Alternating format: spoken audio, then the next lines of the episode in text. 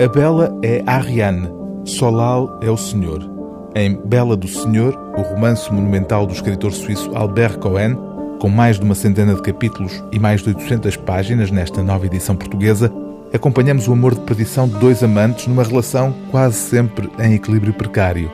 Ariane, uma mulher casada, começa por rejeitar Solal, uma espécie de Dom Juan que se impõe a si próprio o desafio de a conquistar, nem que seja por meios perversos. Contrata o marido dela e manda-o para longe, ficando com o terreno livre para concretizar as suas intenções. A relação entre ambos há de conduzir o marido abandonado a uma tentativa de suicídio. Solal, depois de conquistar Ariane, não terá coragem de lhe contar o estratagema que usou para a chamar a si e a afastar do marido. Bela e Senhor jogam um jogo cada vez mais perigoso à medida que o amor entre ambos vai mudando de feição. Ele, dissimulado e manipulador, descobre não ser afinal o primeiro amante da Ariane.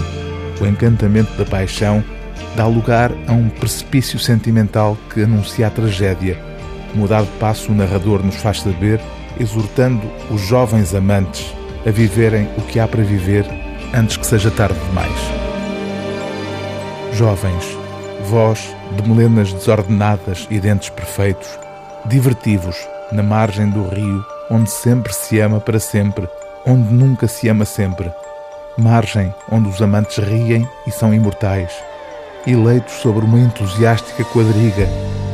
Inebriai-vos enquanto é tempo e sede felizes como foram Ariane e o seu Solal, mas tendo piedade dos velhos, dos velhos que em breve sereis vós, de pingo no nariz e mãos trêmulas, mãos de grossas veias endurecidas, mãos manchadas de ruivo, triste cor ruiva das folhas mortas.